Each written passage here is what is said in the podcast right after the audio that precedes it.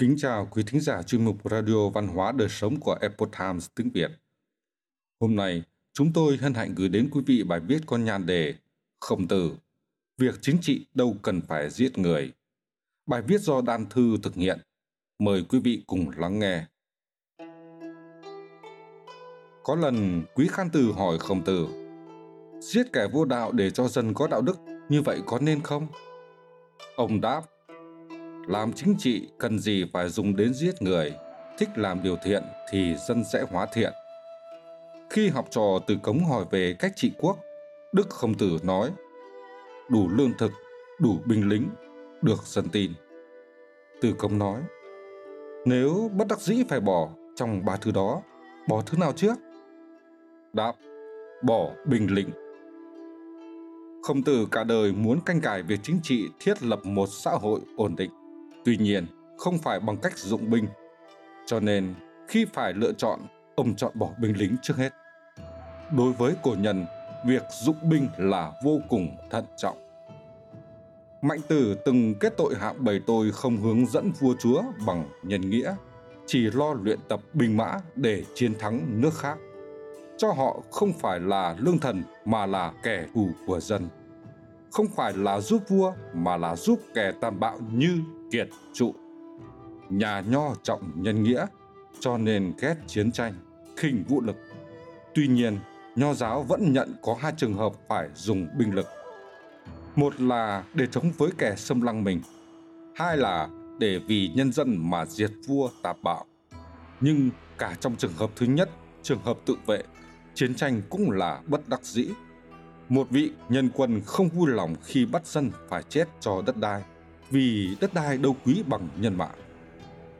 Chu Vũ Yển khi dâng sớ viết rằng vẫn nộ là những việc làm trái với nhân đức, binh khí là những thứ không tốt lành, tranh đoạt là hành vi thấp hèn. Bởi vậy, bậc minh chủ vô cùng thận trọng đối với việc này và không dễ dàng huyền chiến. Trong các quân chủ ra sức để chiến thắng bằng việc bất chấp tất cả mà phát động chiến tranh, không ai mà không hối hận. Bởi vậy, bậc quân tử tôn sùng việc lấy đạo đức để thu phục người, lấy đạo để gia hóa người, tuyệt đối không tùy diện đi phát động chiến tranh. Việc xuất binh phải phù hợp với chính nghĩa. Trong trường hợp đối diện với họa xâm lăng, việc dụng binh phải cân nhắc ở chính nghĩa. Cuốn Hán Thư viết 5 tình huống phải dụng binh. Dẹp yên phản loạn, trừng trị quân chủ tàn bạo. Đây được gọi là nghĩa quân dụng binh kiên định với chính nghĩa tất có thể xưng vương. Khi quân địch tấn công phía ta, bất đắc dĩ mà phải đứng lên chặn địch, đây được gọi là đội quân phản lực. Bởi có tinh thần bảo vệ nước nhà, tất có thể chiến thắng. Nếu chỉ vì việc nhỏ mà tranh đấu hiếu thắng, không kiềm chế được sự phẫn nộ, đây được gọi là phẫn quân.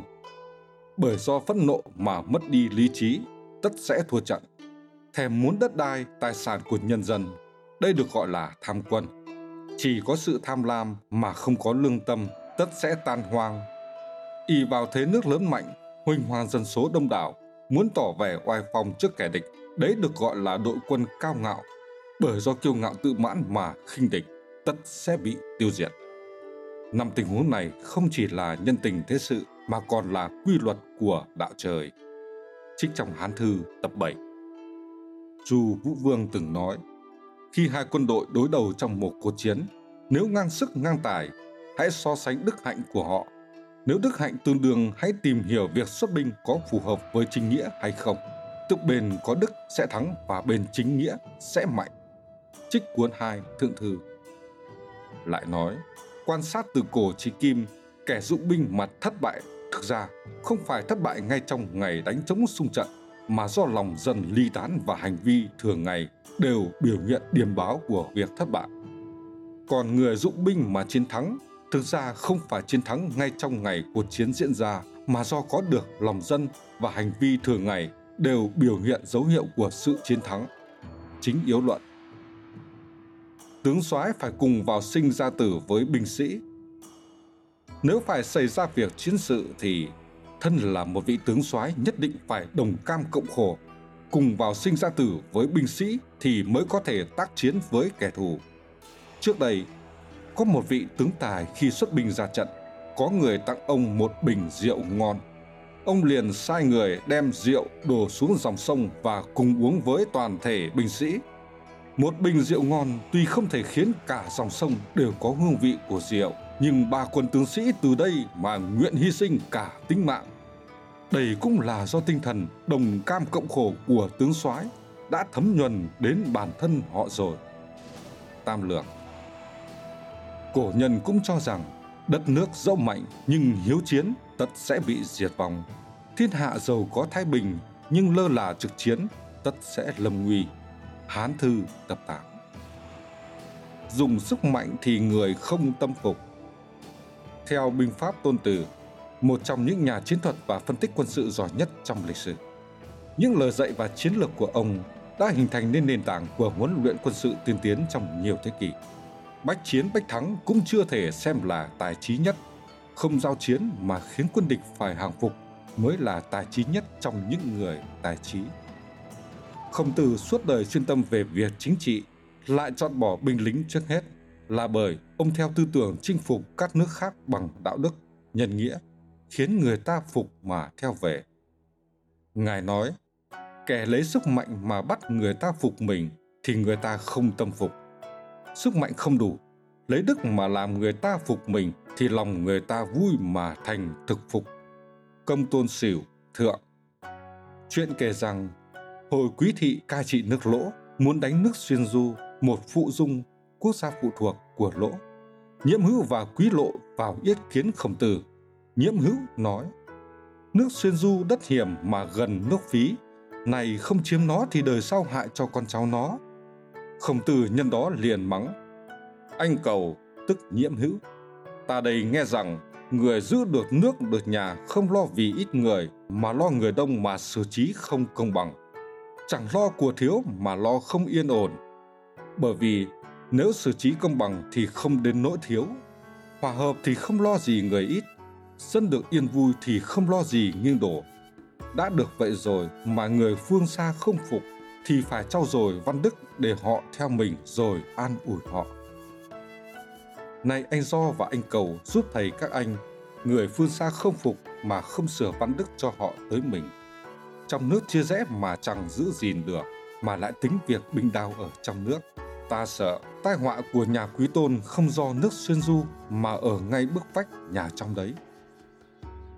Đối với các dân tộc chung quanh, nho giáo chê là không văn minh, nhưng không có ý diệt họ để khuếch trường lãnh thổ mà có ý thương hại, muốn khai hóa họ.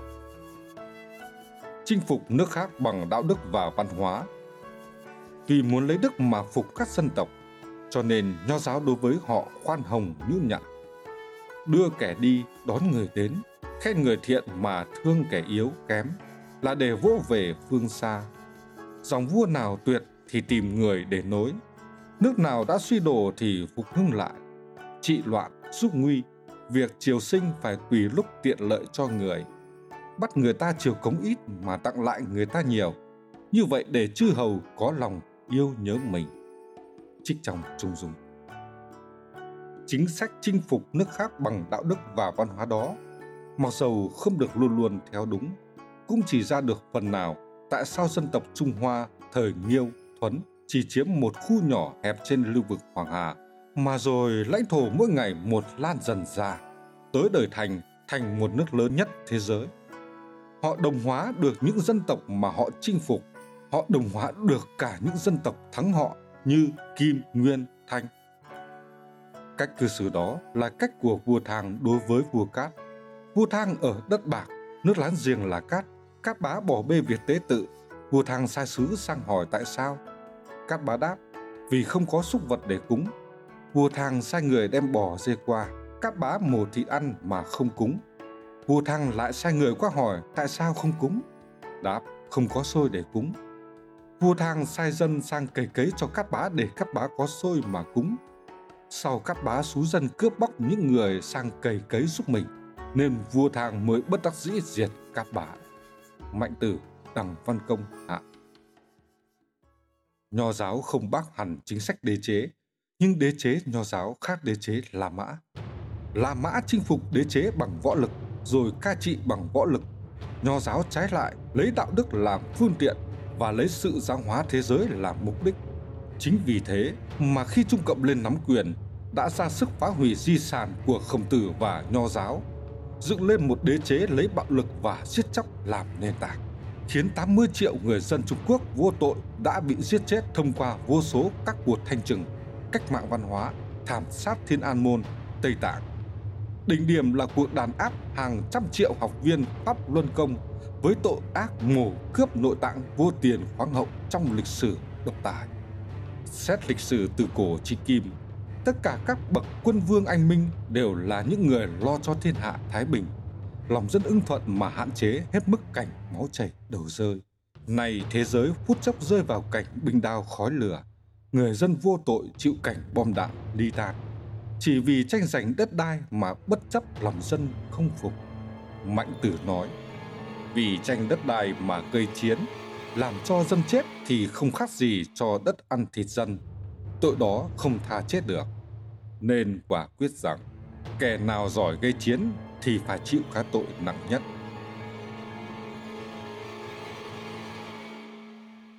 Quý thính giả thân mến, chuyên mục Radio Văn hóa Đời Sống của Epoch Times tiếng Việt đến đây là hết. Để đọc các bài viết khác của chúng tôi, quý vị có thể truy cập vào trang web e itviet.com. Cảm ơn quý vị đã lắng nghe, quan tâm và đăng ký kênh. Xin chào tạm biệt và hẹn gặp lại quý vị trong chương trình lần sau.